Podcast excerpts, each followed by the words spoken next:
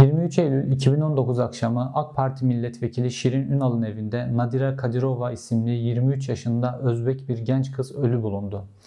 İlk açıklamada Nadira Kadirova'nın Şirin Ünal'ın evinde çalışan bir hasta bakıcı olduğu söylendi. Fakat her geçen gün cinayetin üzerindeki sis perdesi kalınlaştırılıyor. Bu videoda Nadira Kadirova'nın ölümünün intihar mı yoksa bir cinayet mi olduğuna ilişkin ipuçlarının üzerinde gideceğiz. Olayın duyulmasının ardından Türkiye'de kadınlar ve çocuklarla ilgili verdiği hukuk mücadelesiyle tanındığımız Müjde Tozbey Erden, Nadire Kadirova ailesinin avukatlığını üstlendi. Kendisi önce Çocuklar ve Kadınlar Derneği Başkanı ve özellikle kadın cinayetleriyle ilgili gösterdiği duyarlılıkla Türkiye kamuoyunda tanınıyor. Onun dava üstlenmesiyle birlikte ortaya çıkan bilgiler e, kamuoyunda bu e, ölümün şüpheli olduğuna ilişkin ilk ipuçlarının ortaya çıkmasını sağladı. E, Avukat Erden'in verdiği en kritik bilgi normalde adli tıp sürecinin Türkiye'de 6 ayda çıkmasına rağmen Nadire Kadirova'nın adli tıp raporunun 2 günde çıkması ve hemen ailesiyle birlikte Özbekistan'a e, Nadire Kadirova'nın cenazesinin alelacele gönderilmesi oldu. Gerçekten de Türkiye'de e, en kritik davalarda bile adli tıp raporunun 6 ayda çıktığını biz biliyoruz. 2 günde bu raporun jet hızıyla çıkması hakikaten ilginç bir durumdu. İkinci bir durumsa e, avukat Erden'in verdiği bilgi. Ailenin yalvarmasına rağmen bu otopsi raporunun aileye verilmemesi idi. Bu da son derece e, kritik bir nokta.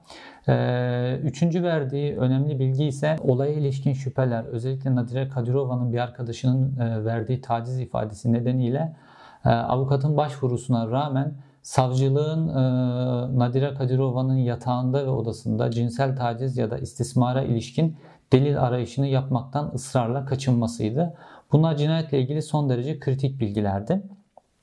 Yine avukatın verdiği bir başka önemli bilgi ise normalde bu tip olaylarda evin içerisinde bulunan ahalinin hepsi şüpheli sıfatıyla dosyada yer alır. Fakat Şirin Ünal'ın e, şüpheli sıfatıyla bu dosyada yer almadığını gördük e, avukatın verdiği bilgilerle birlikte.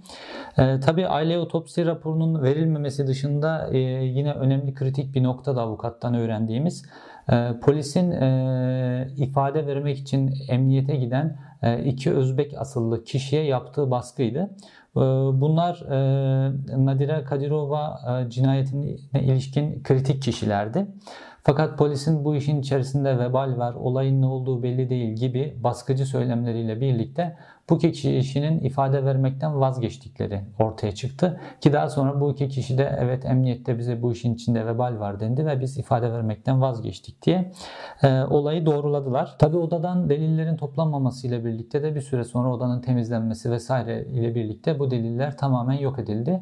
Biz bu olayı aslına bakarsanız çok da uzak olmayan bir tarihten biliyoruz. Biliyorsunuz milletvekilliği lojmanlarında 1991 e, yılında e, SHP milletvekili, o dönem e, iktidarda olan SHP milletvekili Erol Güngör'ün oğlu Mustafa Güngör meclis lojmanlarında öldürülmüştü. Her tarafı polis korumasında olan bir lojman bölgesiydi bu. Bu lojman bölgesinde de ilk başta deliller toplanmamış. Daha sonra alelacele bir temizlik firmasıyla ev temizletilmiş. Ondan sonra da deliller sonsuza dek yok, yok edilmişti.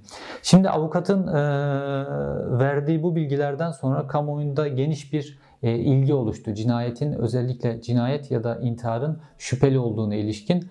Fakat e, avukat aniden e, bu dosyadan çekildi. E, normalde kadın cinayetlerinde e, bu derece önde olan e, mücadelesiyle tanınan bir avukatın aniden böyle çekilmesi oldukça şüpheli bir durum.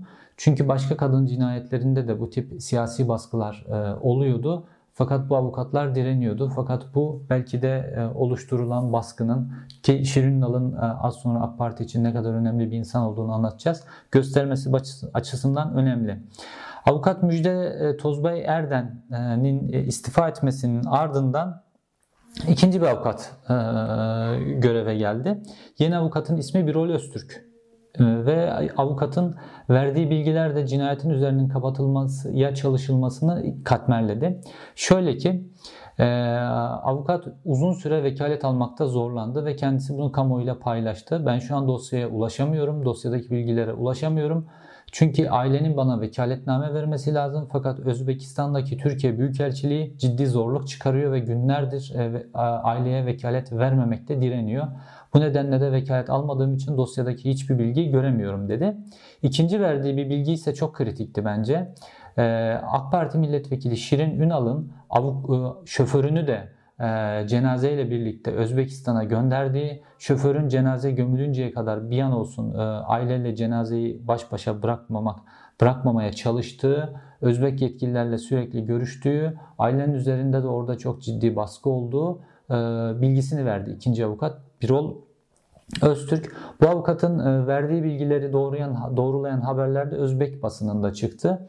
Ailenin kapısına iki tane Özbek polis dikildiği, ve bunların e, aileyle medyanın temasını engelledikleri e, ve e, bu polislerin orada bulunma sebeplerini de gazetecilere yukarıdan gelen bir emir şeklinde açıkladıklarıydı. Aynı şekilde Türkiye'de olduğu gibi Özbekistan'daki baskı rejimi nedeniyle Özbekistan sınırlarının dışındaki Özbek gazetecilerden bazı bilgiler alabildik. Bu gazetecilerden bir tanesi de Kanada'da yaşayan Özbekler Federasyonu'nun başkanı, aynı zamanda gazeteci. Onun verdiği bilgiler de ailenin üzerine nasıl bir baskı e, ortamı kurulduğunu gösteren bilgilerdi. Ayrıca bu gazeteci bu cinayet bu olayın bir cinayet olduğu, Nadire Kadirova'nın tecavüz dahi edilmiş olabileceği ve dövüldüğü şeklinde bilgilerdi. Şimdi avukat iki avukatın verdiği bu kritik bilgilerden sonra geçelim olayın esas şahitlerine. Bunlardan e, en yakın şahitlerden bir tanesi Nadire Kadirova'nın e, arkadaşı Leyla Niyazova. Leyla Niyazova Nadire Kadirova ile e, telefonda en son ve uzun görüşme yapan kişi olarak kamuoyuna yansıdı. Zaten Nadire Kadirova'nın telefonuna da e, el konuldu ve halen aileye verilmiş değil. Bu telefonda da Nadire Kadirova ile 2 saate yakın bir telefon görüşmesi yaptığı cinayetten bir gün önce ortaya çıktı. Savcılıktaki ifadesinde gerekse de medya verdiği ifadelerde şu e, cümlesi oldukça önemli. Nadira beni aradı. Morali çok bozuktu. Sürekli ağlıyordu. Ben abimin yüzüne nasıl bakacağım diyordu. Ee, ve e, bildiklerimi anlatırsam yer yerinden oynar gibi cümleler e, kurmuş e, arkadaşı Leyla Niyazova'ya. Ee, savcılıktaki ifadesinde de şöyle diyor. E, Nadira beni aradığında çok ağlıyordu. Israrlarım sonucu anlatmaya başladı. Bir gece evde e, yatağında uyuduğunu, e, patronu Şirin Ünal'ın odaya girdiğini, kapıyı arkadan kilitlediğini, yatağına uzanıp kendisine arkadan sarıldığını ve taciz ettiğini ağlayarak anlatmış.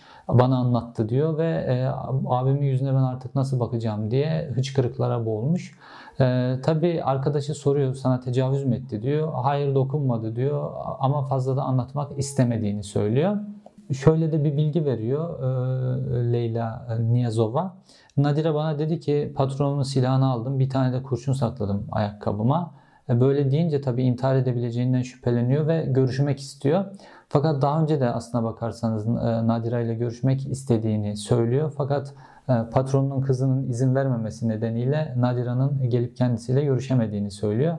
Fakat bu iki saatlik telefon görüşmesinde Nadira'nın psikolojisini düzeltmeye çalışıyor.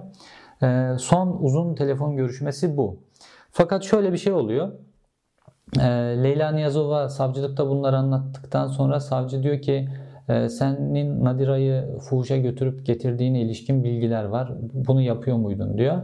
Tabi Leyla Niyazova çok tepki gösteriyor. Diyor ki ben Laleli'de bavul ticareti yapıyorum. Ee, Türkiye'den aldığım malları Özbekistan'a gönderiyorum. Hatta bununla ilgili e, kargo fişlerinin hepsini de yaptığım çalışmanın kargo fişlerinin hepsini de size sunabilirim. Ben ne fuhuş yapıyorum ne de fuhuş aracılık yapıyorum diyor. Fakat savcının bu bilgiyi, e, bu soruyu sormasındaki sebep Leyla Niyazova'nın üzerine baskı kurmak, belki de ifadesini vermekten vazgeçirmeye çalışmak olduğu gözüküyor. E, çünkü bir kadına yapılabilecek en kolay e, ve etkili baskı yöntemlerinden bir tanesi bu Türkiye'de maalesef. Fakat Leyla Niyazova diğer iki şahit gibi yapmıyor ve ifadesini geri çekmiyor. Ee, sonra savcı hangi gazetecilerle görüştüğünü soruyor Leyla Niyazova'ya. Normalde savcı katilin peşinde olması gerekirken Leyla Niyazova'nın gazetecilerle görüşüp bilgi verip vermediğini araştırıyor. Tabi bu Leyla Niyazova'nın e, bu e, ifadesinden sonra Şirin Ünal'ın tekrar ifadesinin alınıp böyle bir taciz olayı oldu mu? Bir intihar varsa intihara sürükleyen sebep bu mu? ev içerisinde bir taciz olayı oldu mu ya da bir tecavüz, cinsel istismar olayı oldu mu gibi bir sorgu yaptığını düşünüyorsanız yanılıyorsunuz. Şirin Alın bu yönde herhangi bir ifadesi alınmadı. Leyla Nivazova'nın bu ifadesi de sadece kayıtlara geçmiş oldu şimdilik. E, Leyla Niyazova'dan sonra e, davanın üçüncü kritik kişisi e, Muhammed Ali Kadirova, e, Nadira Kadirova'nın abisi. Şimdi onun anlattıklarına biraz bakalım. E, abisi Muhammed Ali Kadirova gerek medyaya e, konuştu, gerekse de savcılığa e, ifade verdi.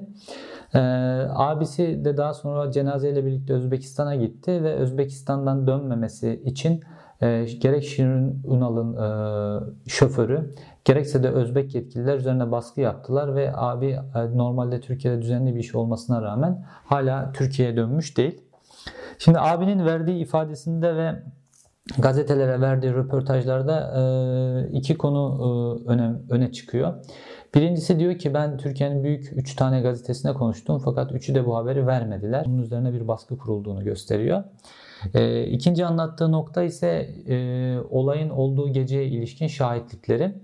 Olayın olduğu gece Şirin Ünal abi Muhammed Ali Kadirova'yı telefonla arıyor ve diyor ki silahım kayıp. Bu durumda Mehmet Ali Kadirova da düşünüyor ki herhalde kardeşimi silahın çalınması ile ilgili suçlayacaklar ve sana mı getirdi diye soracaklarını düşünüyor.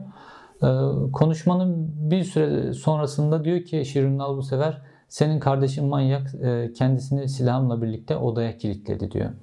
Şimdi e, böyle bir odaya kilitleme durumu varsa telefon açıldığında ilk söylenecek cümle silahım kayıp cümlesi sanki böyle daha sonra bir şeye delil oluşturmak için bir basamak oluşturuluyor gibi geliyor insanın aklına. Çünkü söylenecek bir cümle değil. Hani bir evde e, bir hasta bakıcı kendisini ev sahibinin silahıyla odaya kilitlenmişse Burada abiye söylenecek ilk cümle ya kardeşin kendini silahımla odama e, kilitledi çabuk gel e, kötü bir şey olmasından korkuyoruz gibi bir cümle olur. Ama ilk cümlesi silahım kayıp olması sonra da aynı konuşmanın içinde silahın aslında Nadire Kadirova ile birlikte odanın içerisinde olduğunun bilgisini vermesi birbiriyle çelişkili çünkü silahın kayıp olmadığını Nadire'de olduğunu da bilmiş oluyor aynı durumda. Ve sonra biz hemen telefon kapanıyor. Tabii abi hemen koştur koştur Bilkent'teki evine gidiyor Şirin Ünal'ın. Ve Şirin Ünal'ın evine gittiğinde evin önünde çok sayıda polis olduğunu vesaire görüyor. Yani aslına bakarsanız abinin gitmesi süresinde polisin de haberi olmuş. Hatta oraya gelmiş vesaire bir kalabalık var, savcı var vesaire. Ee, belki de bu konuşmayı daha sonra yaptı ee, Şirin Ünal bilmiyoruz. Abi geldiğinde evin içerisine sokulmuyor ve hatta de, deniyor ki kardeşini Bilkent Hastanesi'ne kaldırdık deniyor. Tabi apar topar eve geldiği için üzerinde para yok vesaire. Oradan neyse polisin biri 50 lira para veriyor ve taksi atlayıp Bilkent Hastanesi'ne gidiyor. Gittiğinde e, savcının da orada olduğunu görüyor. Yani düşünün e, abiye telefon açıyor. Diyor ki silahım kayıp kardeşin odada diyor.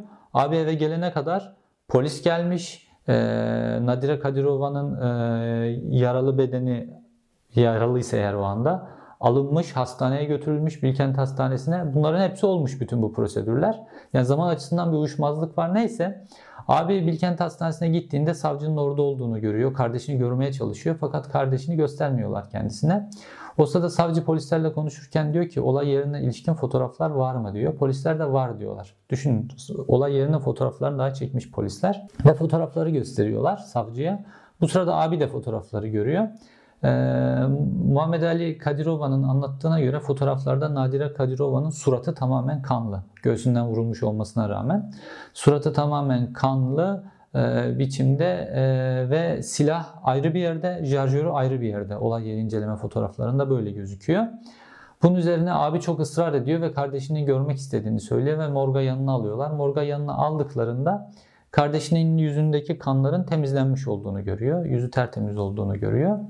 Ee, ve abi buradan şöyle bir sonuç çıkarıyor. Diyor ki kardeşim darp edildi diyor.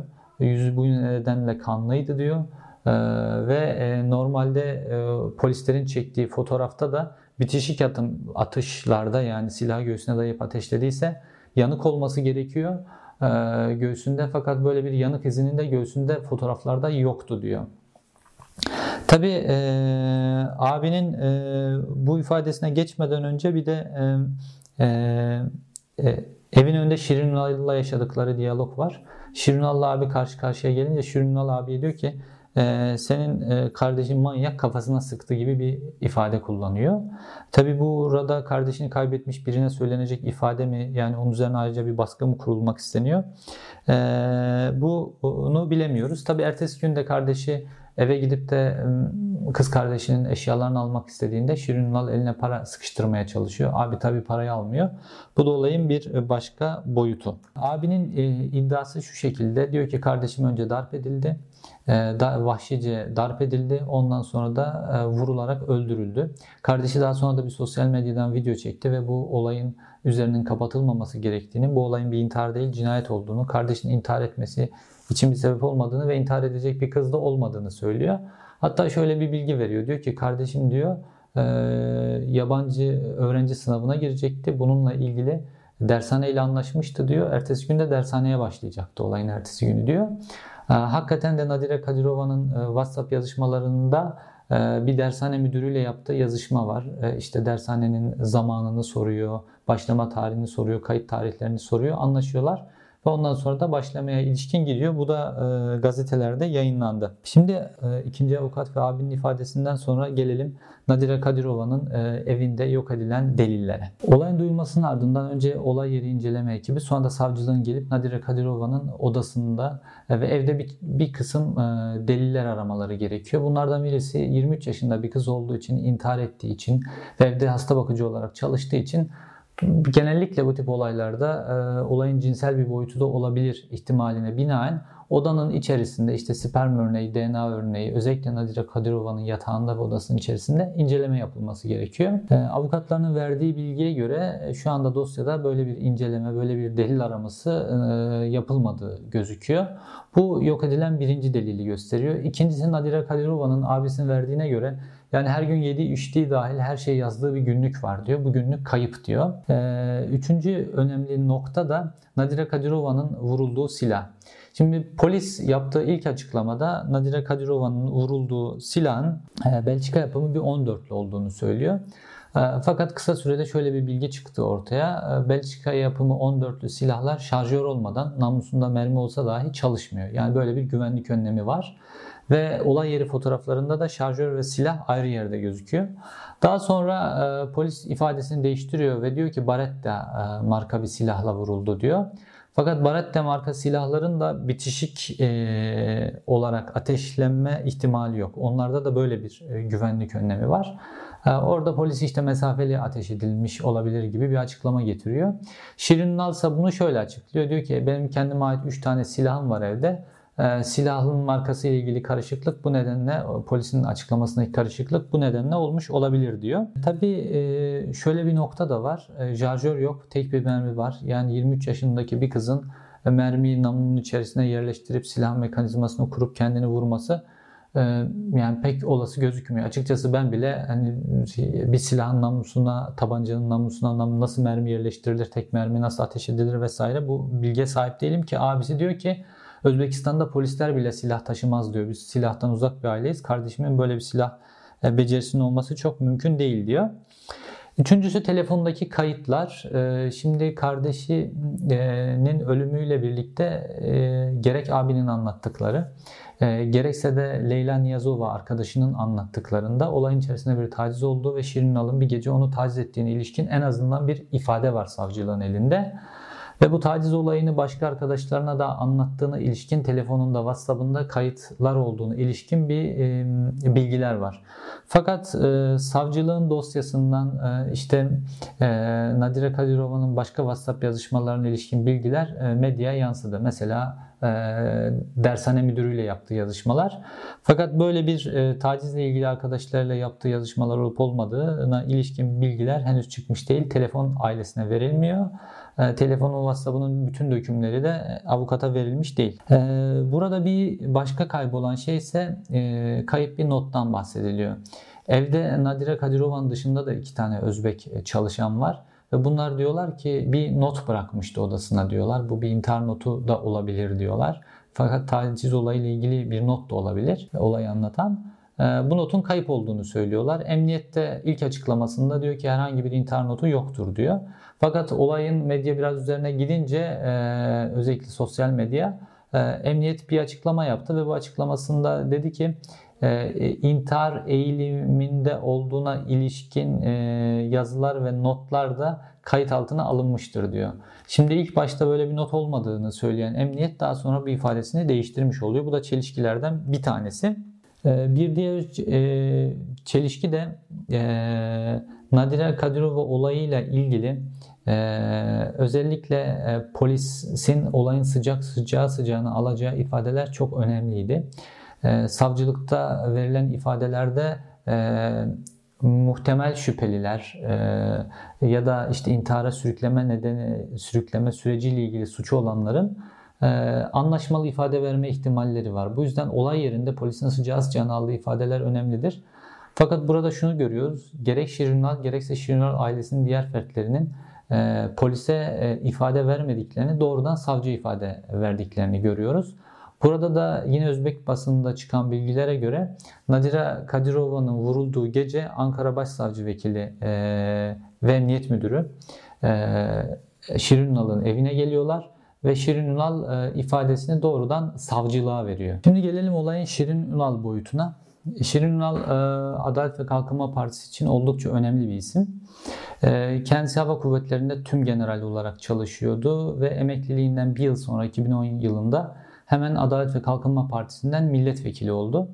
Normalde Şirin Ünal'la ilgili bu işte 15 Temmuz sürecinde verilen ifadelerde şöyle bir durum ortaya çıkıyor. Şirin Ünal normalde Türk Silahlı Kuvvetleri'nde görevliyken e, katı AK Parti karşıtlığıyla bilinen bir isim.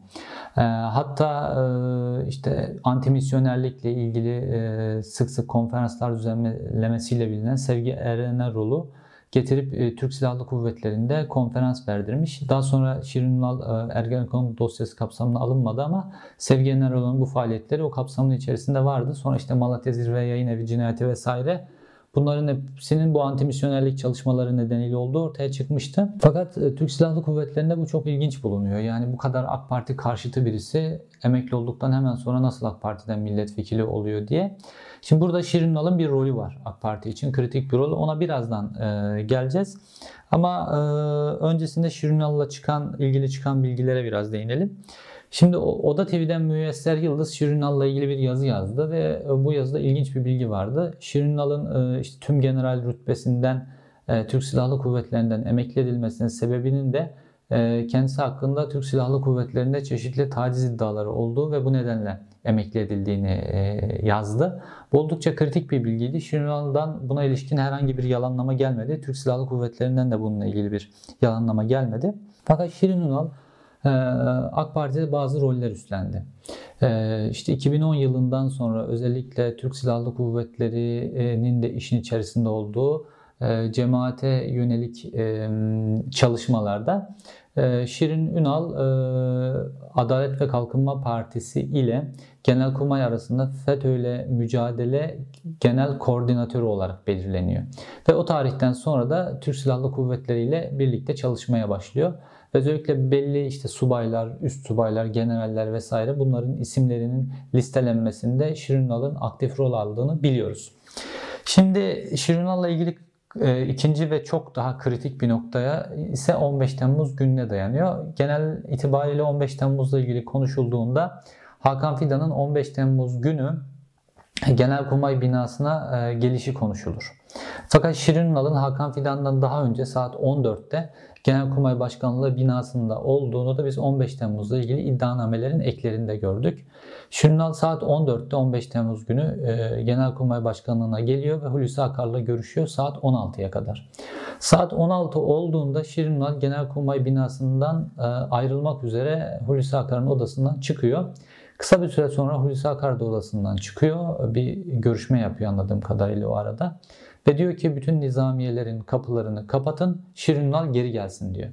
Ve sonra da e, Genel Kurmay'ın binasında e, Genel Kurmay Başkanı'nın özel kalem e, müdürünün Şirinal'ı tekrar geri getirmek üzere e, e, çıktı, koridordan çıktığı gözüküyor ve Şirinal daha sonra tekrar Genelkurmay binasına doğru geliyor. Fakat buradaki kritik bilgilerden bir tanesi şu. O güne ilişkin Genelkurmay Başkanı'nın ziyaret defterinde Şirin Ünal'ın ziyareti gözükmüyor. Fakat sonrasında e, bu ziyaret notunun bizzatihi Genelkurmay Başkanı Hulusi Akar'ın emriyle silindiğini görüyoruz. Bunu da nereden görüyoruz? E, Genelkurmay Özel Kalem İşlem Subayı Mehmet Akçakar'a 15 Temmuz'la ilgili ifadesi alınıyor böyle sıcağı sıcağına olaylar sıcağı sıcağınayken. ifadesinde diyor ki böyle böyle oldu. Şirin Ünal geldi, görüştü, gitti. Sonra tekrar geri çağrıldı. Fakat Hulusi Akar bunun ziyaret defterinden bu ziyaretin silinmesini talep etti. Biz de onun emri doğrultusunda bu ziyareti sildik diyor. Sonra e, bunu doğrulayan ikinci bir bilgi ise şöyle. Savcılık sonra Genelkurmay'ın e, işte 15 Temmuz günü olan faaliyetlerle ilgili işte kimler gelmiş, kimler gitmiş onların fotoğrafları e, biliyorsunuz iddianamenin eklerine konuldu. Burada işte genel itibariyle Hakan Fidan'ın o giriş çıkışlar üzerinde duruldu ama Şirin Ünal'ın da o fotoğraflardan bir tanesinde içeriye giriş görüntüsü var. Daha sonra Şirin Ünal'a bu konu sorulduğunda Şirin Ünal şaşırdı bu fotoğrafın e, iddianamelerin eklerine girmesine ve savcı halt etmiş demekle yetindi. E, ve dolayısıyla olayın üzeri o şekilde medyada artık üzerine gitmedi. Kimse üzerine gitmedi 15 Temmuz'un üzerinin kapatıldığı gibi. E, ve Şirin Ünal'ın bu enteresan faaliyeti e, bu şekilde kayda geçti ve olayın üzeri örtüldü. Nadire Kadirova'nın e, olayından sonra e, şöyle bir bilgi ortaya çıkmıştı. Konuşursam yer yerinden oynar diye bir cümlesi var Nadire Kadirova'nın. E, CHP milletvekilleri de e, gerek Nadire Kadirova'nın bu ifadesi gerekse de bildiği bazı şeyler nedeniyle 15 Temmuz'a ilişkin Nadire Kadirova'nın bazı şahitlikleri bulunduğu için öldürülmüş olabileceğine ilişkin meclise resmi bir soru önergesi verdiler. Bu soru önergesine normalde resmi olarak 15 gün içerisinde cevap verilmesi gerekiyor. Fakat e, bu süre geçmiş olmasına rağmen bununla ilgili bir cevap verilmedi. Meclis Başkanlığı da bu konuda herhangi bir zorlama faaliyeti içerisine girmedi. Şimdi eh, Şirin Ünal'ın gerek 15 Temmuz'daki faaliyetlerin üzerinin örtülmesi, gerekse öncesinde Türk Silahlı Kuvvetleri içerisinde yaptığı bazı çalışmaların e, hiçbir biçimde kayıt altına girmemesi, gerek böyle TSK içerisinde koyu AK Parti karşıtlığıyla bilinirken aniden e, hemen emeklilikten sonra AK Parti milletvekili olması, gerek TSK'dan taciz iddiaları nedeniyle emekli edildiğine ilişkin e, iddialara karşı sessizliği, e, Genelkurmay'ın bu konudaki sessizliği, gerekse de e, Nadire Kadirova'nın ölümünden sonraki bu iki gün içerisinde 6 ayda çıkması gereken adli tıp raporunun çıkması, aile üzerine baskılar, e, Türkiye'deki medyanın hiç olayın üzerine gitmemesi, e, büyük gazetelerden Nadire Kadirova'nın ailesiyle röportaj yapılmasına rağmen bu röportajların aniden yayından çekilmesi, tüm bunların hepsi gösteriyor ki bu olayın içerisinde de bir tıpkı Şirin diğer mazisinde olduğu gibi bir kapatma faaliyeti var. Şöyle olabilir. Nadire Kadirova e, gerçekten intihar etmiş olabilir. E, ya da bu olay e, bir cinayet olabilir. Bunun hepsinin bağımsız yargıyla ortaya çıkması lazım.